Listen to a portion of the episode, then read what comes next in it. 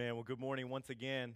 And I want to ask you before we begin this morning, if anyone in here would be honest and just say, hey, when I watch movies or TV shows, like, I love a good villain. Does anybody love a good villain? A few hands are going up, okay. Like, it's not that we root for the villain necessarily, but we love to see a good one, right? Like, I think about Heath Ledger's Joker, right? Like, that was such a good Joker. Crazy, incredible. And so I guess most of you don't love the villain, which is fine. I expect that. But maybe you can relate to this more, and this is a lot more like in our world right now. College football's back. And, man, a lot of college football fans around here. That got no response. But college football is back. Thank you. And I had the privilege to go with my brother-in-law to Blacksburg, Virginia on Friday night. And in person, I got to see the villains. And good prevailed. The Hokies took down the Tar Heels. But it was just so reminding me of this Esther passage that we're going to be in today, that as we're introduced to a villain, it's a villain that we're probably not going to fall in love with, a villain that we shouldn't fall in love with, a villain that we're not going to look at this and say, man, what great acting. Man, the writer did such a good job with the role of the villain here. No, these are actual historical events where we see a man named Haman, where all of a sudden he has a diabolical plan to extinguish all of the Jews. And so as we begin Esther chapter 2, finishing up chapter 2, looking at chapter 3 today, let's just recap where we've been. Vashti, the queen that we were introduced to in Esther chapter 1, has been vanished. She has been vanished because she would not appear before the king wearing just her crown for all of his drunk officials. Then we go through this process of Mamukin, who gives this unwise counsel that, hey, you know what? If anyone gets word of this, then other wives are going to begin doing this throughout the province. So you need to send out this mass email to everybody. Let them know what happened, and we will find you a new queen through this process of just sexual abuse and oppression. We saw last week is Matt Mears, and shout out to Matt. I mean, man, just a great guy. I heard so many good things about Matt. Every time he comes here, people just love him more. In fact, I don't think he can come anymore because you're going to start liking him more than me.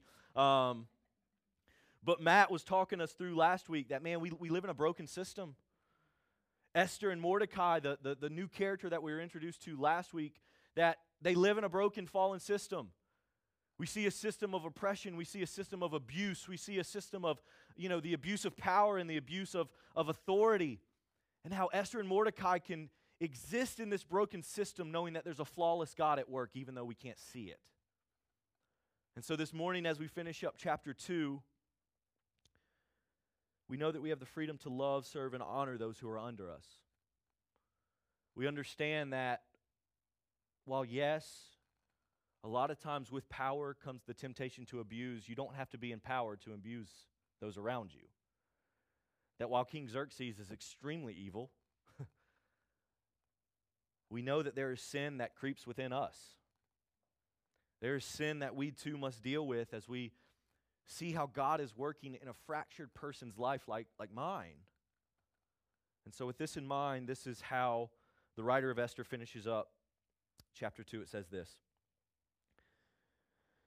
When the virgins were gathered a second time, Mordecai was sitting at the king's gate. Esther still did not reveal her family background or her ethnicity as Mordecai had directed. She obeyed Mordecai's orders as she always had while he raised her. So we know that Esther's parents, Hadassah was her Hebrew name. Her parents have deceased, and Mordecai has been raising her since she was a young girl. And then verse 21, it says this. During those days while Mordecai was sitting at the king's gate, Bigthan and Teresh, and I don't know if that's right, but like I said, you read it fast and with authority and no one questions it. Two of the king's eunuchs who guarded the entrance became infuriated and planned to assassinate King Ahasuerus or King Xerxes. When Mordecai learned of the plot, he reported it to Queen Esther, and she told the king on Mordecai's behalf. When the report was investigated and verified, both men were hanged on the gallows. This event was recorded in the historical record in the king's presence. And so the context of what is happening here, this king's gate, what does that exactly mean? This is where official matters would take place. This is where the king's officials would, when it came to laws or when it came to decision, the king's gate was a place that these conversations and laws would come into effect. And now it's interesting because we don't really have a timeline between these chapters, but we see that Mordecai, while he was a Jew, He has been elevated. He's at the king's gate. Now, has Esther elevated him? We don't know what exactly happened, but however, he's there and he hears this assassination attempt on King Xerxes. So what does Mordecai do? And we look at verse 22 and we see that Mordecai had relayed this message to Queen Esther. So he is in somehow talks with the queen. They still see each other. And he reports of this assassination. But it brings me to the question, and I think us to the question as readers, of why? King Xerxes is not a good king. In fact, you're telling Esther to hide her ethnicity because it would not bode well for her if he found out that she was a Jew. So why would you spoil an assassination attempt? Why wouldn't you just let these people take down King Xerxes in hopes that the next king would be better? Maybe there's a king who will tolerate you. Maybe there's a king who will elevate you. Maybe there's a king who won't be as oppressive as King Xerxes was. Nevertheless, he does. And I think we see that Mordecai wasn't at the gate just circumstantially to hear the plot to kill the king. It wasn't that Mordecai had just been on his morning stroll. He had come to the gate and all of a sudden he hears of this assassination attempt. No. Mordecai was there providentially by God to stop the killing and thus keep the trajectory of God's plan unfolding. We have to read Scripture in this way. While we're not sure exactly what's happening, as a reader of this passage, we have to see, of course Mordecai is not there circumstantially. Nothing in the book of Esther is just happening because it happens. What great luck Mordecai was there to stop this plan. No, God is orchestrating, even though his name is never mentioned within the book of Esther. We know that God is orchestrating the circumstances, and his providence is here within the lives of the characters to keep the trajectory of his flawless plan going. And so before we keep reading, I just want to encourage you at this point, and a question for ourselves. It's not a point, it's more of a question. Where does God have you, and why? You see, it's a great question to ask yourself, where does God have me? But I think it's a better question to ask, why? Why am I in Kernersville in 2021 right now? Why am I in the family that I'm in? God, why do I work where I work? Whose pain is within your earshot? You see, Mordecai was there to hear this. He was close enough to these two assassinators, if that's even a word. I don't know if it is, but it might be, to hear the assassination attempt on the king's life. And I just have to wonder, who are we within an earshot that we hear the pain of others? I'm reminded, and we're going to pray for them tonight, I'm reminded of all the people that we've met in the apartments prayer walking. I'm reminded of Daniel, who spent 20 years in prison and is now living across the street from our church. Are we close enough to our neighbors physically to hear their pain? Why does God have us at 556 Arbor Hill Road? Why? Why does God have you where he has you? Because a lot of times we're thinking, God, what is your plan for my life? And when we ask that question, if we're not careful, we're always thinking of what's next. God, what's your plan for my life next? But I want to encourage you with this, that God's plan for your life begins with where he has you. You want to know what God's plan is for your life? Well, just let's notice where our feet are. I'm here. On Sunday, September 5th, I'm here at Citizens Church. On Monday, September 6th, I'm going back to my job. And who's around me? I can't help but brag on them, and I think about them as I read this passage. Many of you know Gerald and Lindsay Teal moved from Jacksonville, Florida last July, or 2 Julys ago, to Kernersville, North Carolina. They just happened to move into the neighborhood where someone on our launch team would say, hey, my cousin is starting a new church. We'd love to talk to you about it. And they've leveraged their time in Kernersville to actually, they've been so instrumental in helping us plant. And one of the things that they always talk about, I've always heard Lindsay say this, is God brought us to Kernersville for a reason, and we're figuring that out. Where does God have you, and why? Because God is not a puzzle. Where your feet are right now, and that's not to say you won't go somewhere else. That's not to say you're not in high school and you're going to a college somewhere else. That's not to say that you'll never switch jobs, you'll never move homes, etc. But where are your feet today? Where does God have you? And wherever God has you today, let's think back on our Sermon on the Mount series, where God, Jesus himself, speaks and says that you are the salt of the world and a city on a hill. He didn't say when you get to where you think you're going, that's who you are. It's who you are today, wherever you're located. Wherever you are found, you are to be different in this world. And so in faith, let's not neglect where God has us in our life. Are you single? Thought you'd be married by now? Are you divorced? Are you in school just waiting on the next thing? Where are you at in life? And what could God be doing behind the scenes? That is the story of Esther. What is God doing behind the scenes? And in grace, God does the same with our lives, wherever he has you. And so this is an excellent question to ask ourselves as we continue in this story. Where does God have me? And why? Esther chapter 3, let's look at it. Starting in verse 1, after all this, this is what it says. After all this took place, King Ahasuerus honored Haman, this is the villain, the son of Hamadatha, the Agagite. He promoted him in rank and gave him a higher position than all of the other officials.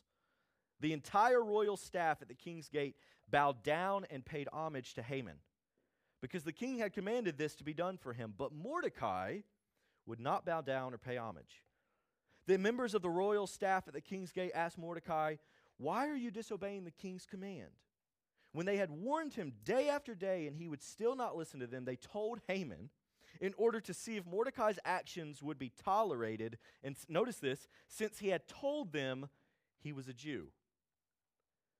So now we're introduced to the villain of the story, Haman, and the writer of Esther, whoever it might be, it could be Mordecai, it could be someone else, gets very specific here and does not just introduce us to this man named Haman, but gives him context and says that it's Haman, son of Hamadatha, the Agagite.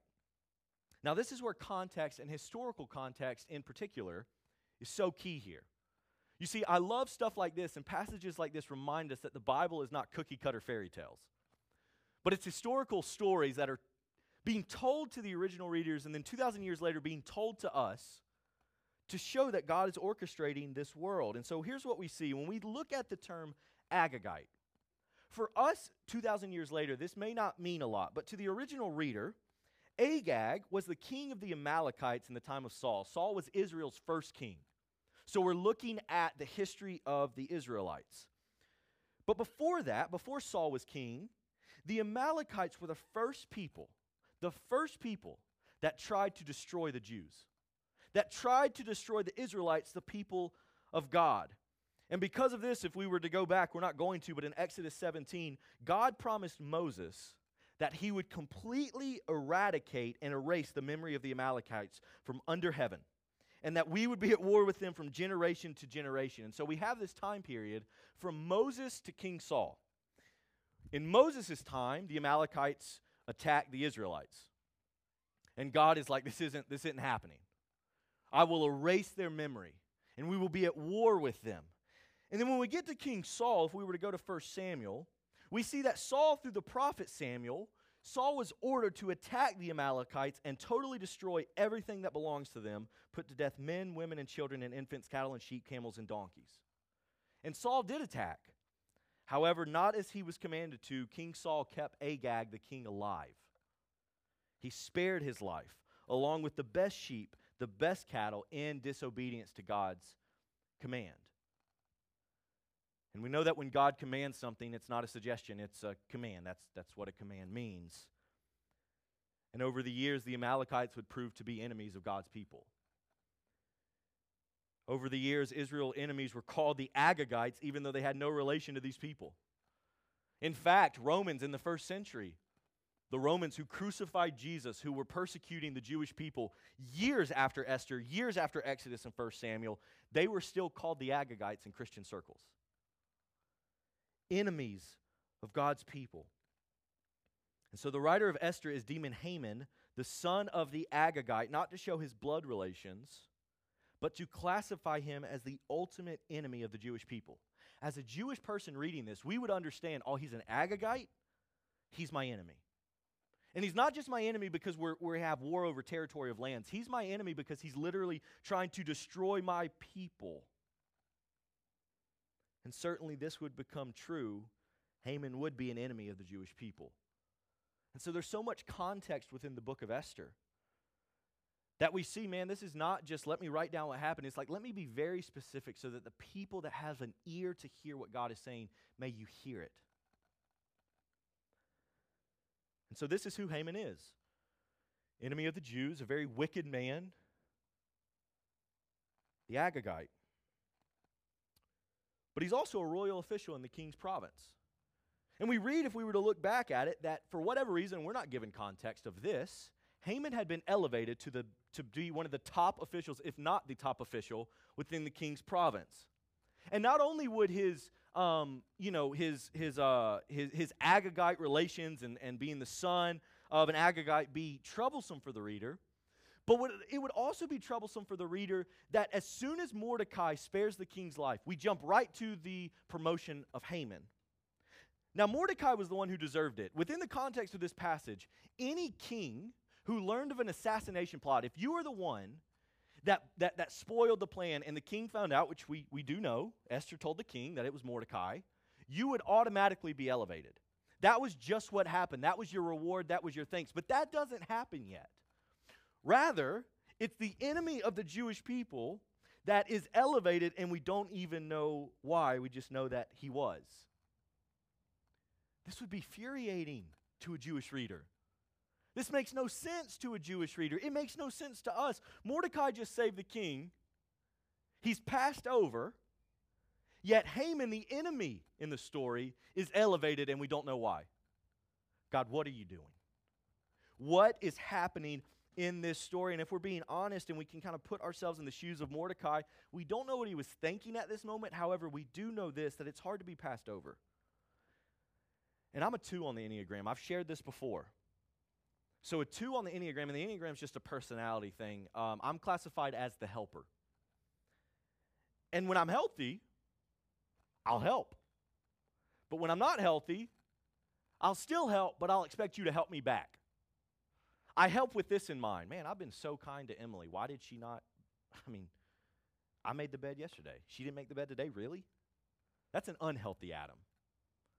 I'll help you, but don't overlook me helping you. You better thank me. It's hard being passed over. And while that's a silly example, we know that that is not a fun feeling. And I want to just encourage you with this. It'll be on the screen that when no one sees you, God sees you. Going right along with where does God have me? Many times we're asking this question because we feel like we're not seen. God, I can't wait till the next stage in life. God, I don't feel known here. I don't feel seen here. I don't know what's going on, and no one sees me. Yet when no one sees you, God does see you. And I understand this morning that that's a terrible feeling. That's a terrible feeling of where am I, what am I doing? And it's one thing to be lost, but it's another thing to be lost and no one's looking for you. And if you're feeling that this morning, I want to encourage you that God sees you where you're at. And ironically, Mordecai was seen just by Haman for not bowing down.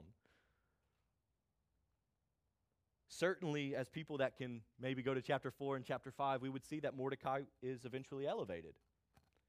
However, in this moment, Mordecai is living within a society that makes no sense.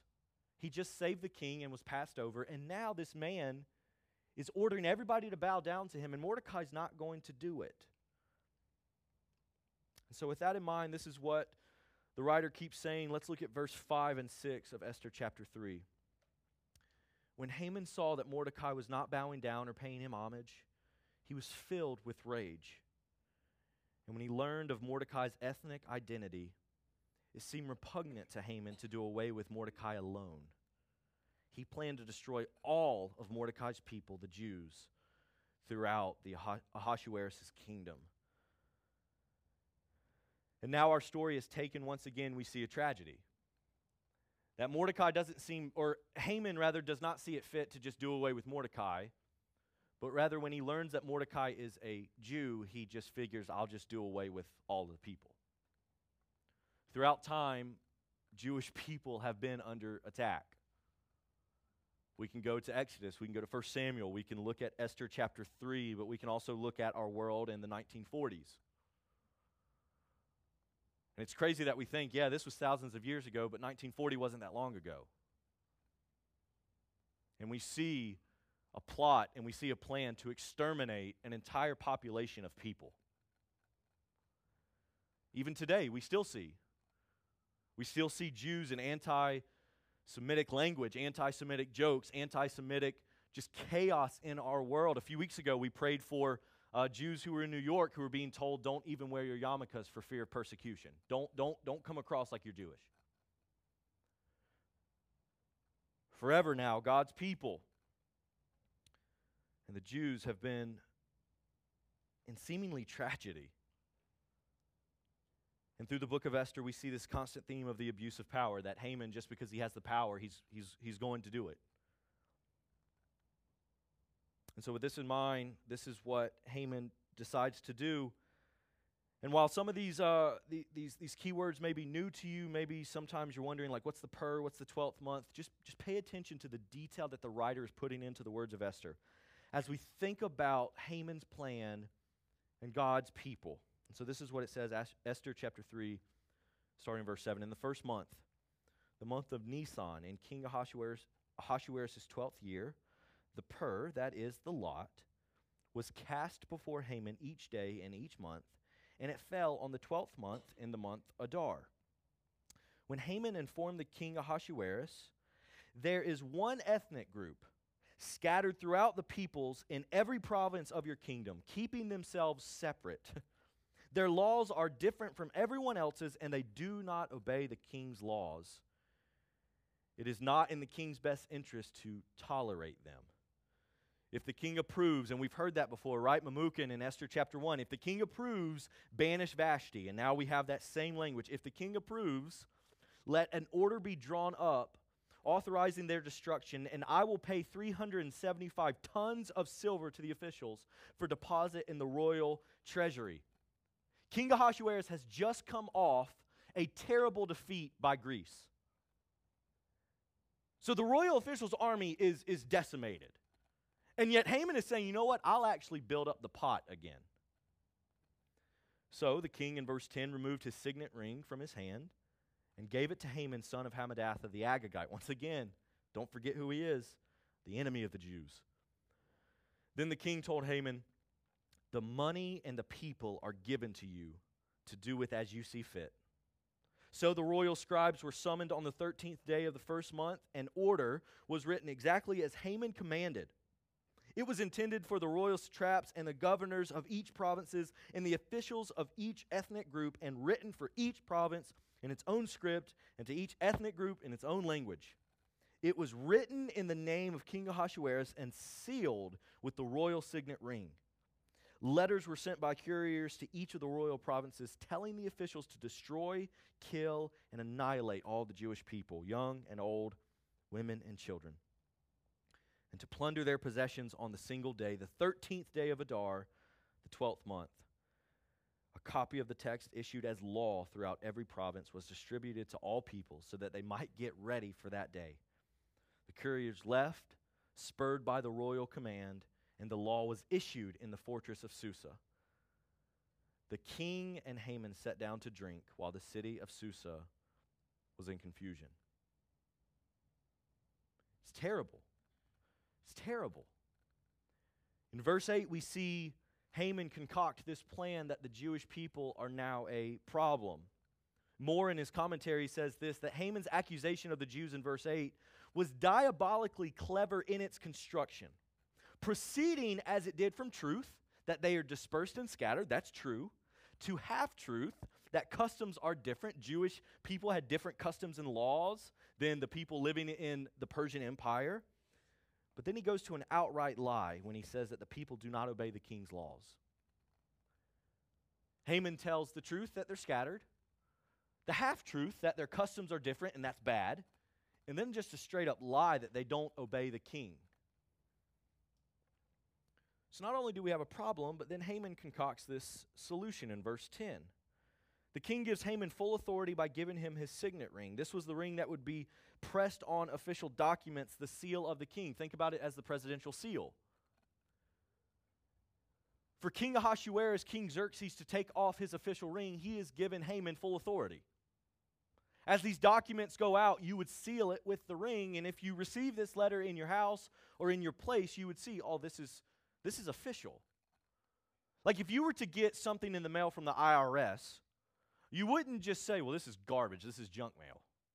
No, there's an official seal, like this is I should probably read this. And in the same way, people would certainly read this decree. And just like that, in the same way that the decree went out against wives in Esther chapter 1, this decree goes out with the wise counsel that you were to annihilate all the Jewish people, young, old, men, women, and children. Plunder their possessions, because they are a nuisance, they are a problem, they are a cancer to this society. But then verse 13 tells us when this is going to happen. Verse 13 says, the 13th day of Adar, the 12th month. And throughout this morning, we've seen the irony that a reader would locate, right? That the enemy was not just an enemy, but he was an Agagite. We would see the irony in the unwise counsel once again, where the language would be repeated, that if it suits the king, here's what you should do. And a king with so much power, 127 provinces, gold goblets, gold couches, all this power. He's listening to this unwise counsel once again, and it's like, dude, you're so powerful, but you can't make decisions for yourself. There's irony in this passage. And then once again, as we close Esther 3 today, there's the tragic irony that the reader would pick up on as we see, what does it mean that the 13th day of Adar in the 12th month? Well, to any Jewish reader, this would jump off the page. Because while the decree is going out on the 13th day, on the 14th day in this month, it would be the Passover. And so it's not just that the enemy of the Jewish people is plotting to destroy them, but they're going to do it the day before Passover. And Passover was a time, if we were to go back to the book of Exodus, that God is sparing his people from the Egyptians. And the first Passover was celebrated when God instructed the Israelites to put blood on their doorposts so that when the firstborn of the Egyptians and the spirit of death passed through, that it would pass over their home and no Israelite would be touched. Ever since then, it was customary, just as, you know, Haman says, their customs are different. It was customary for Jewish people to celebrate the Passover, to celebrate the faithfulness of God to bring them out of the Egyptians' hold. And throughout time, you would celebrate Passovers recognizing that nothing can thwart the plan of God. Nothing can stop God's people when God has a plan for them. Yet, we see the irony here that once again, on Passover of all the days, God's people are going to be annihilated. And so while the beginning irony was maybe sort of comical, this is tragic irony. Where verse 15 tells us that not only was Susa in great confusion, turmoil, fear, terror, but maybe even more sad than that, it's that the king and Haman sat down to drink. That they made this plan to annihilate an entire group of people. And while the city is in chaos, they sit down to drink. We read this story and we see, man, the enemy is just calm, cool, and collected. The enemy is sitting on his gold couch, drinking without restriction, as the city is in chaos. And as we end Esther 3 this morning, I believe many times the same can be true of us. Within our world and with our own heart, it feels like chaos. And whatever's against us is just chilling. We feel like, man, within my own heart, there's so much chaos. And the enemy, whoever you believe it is just smooth talking, hanging out.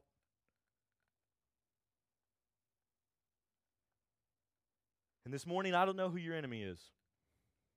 As we prayed in the beginning, we do know that sometimes circumstances come against us, and we may believe that other people are our enemies.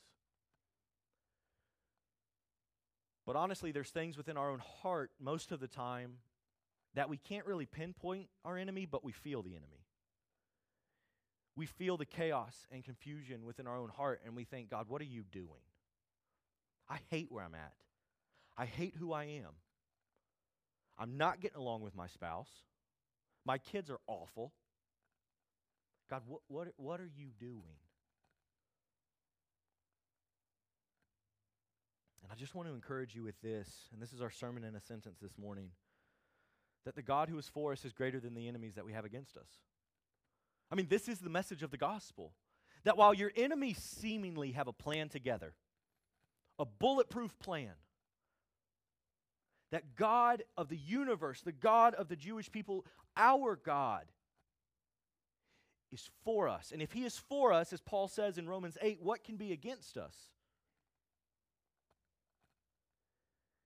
And this morning, as we read that the entire Jewish population is going to be annihilated on Passover nonetheless, we as Christians thousands of years later realize that our enemy is no longer a king, a spouse, a president, whoever it might be, but our greatest enemy is the sin that we have inside of us. And now, as people who are living in this thousands of years later, we too get to celebrate the Passover, which we will do this morning.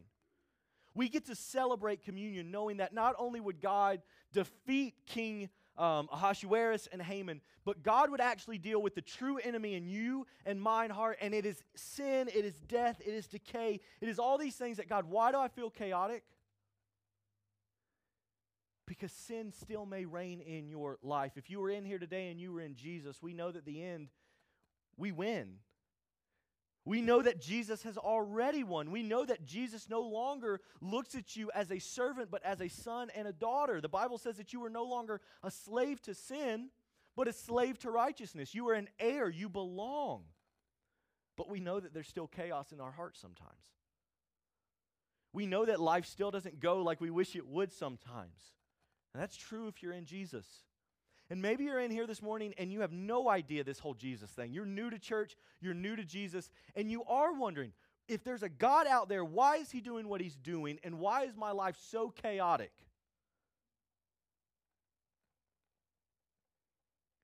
I believe it's through the chaos that God is calling us closer to him. It was through chaos, as we understand the good news of the gospel, that it was through chaos, the crucifixion, that life came. I mean, think about those 3 days that Jesus was crucified and then buried. It was chaos for the disciples. Hiding, not understanding what's going on. And 1 Corinthians tells us that it's actually foolish means that God would bring about salvation. That it's not like, oh, that makes sense to us. It's like, that makes no sense to us. It was the cross and death that brought life. Not Jesus coming as he could and just wipe out everybody else. Why doesn't God just annihilate King Ahasuerus right here? Because it's through chaos that life comes. That's always been the message of the gospel. And in our world today, we look at chaos. We can go to Mount Tabor High School, or we can look at Afghanistan and see chaos. God, what are you doing? Are you still for us? Are you bigger than those who are against us? These are all good questions that God can handle. And questions that you should be asking. The God who is for us is greater than the enemies that we have against us.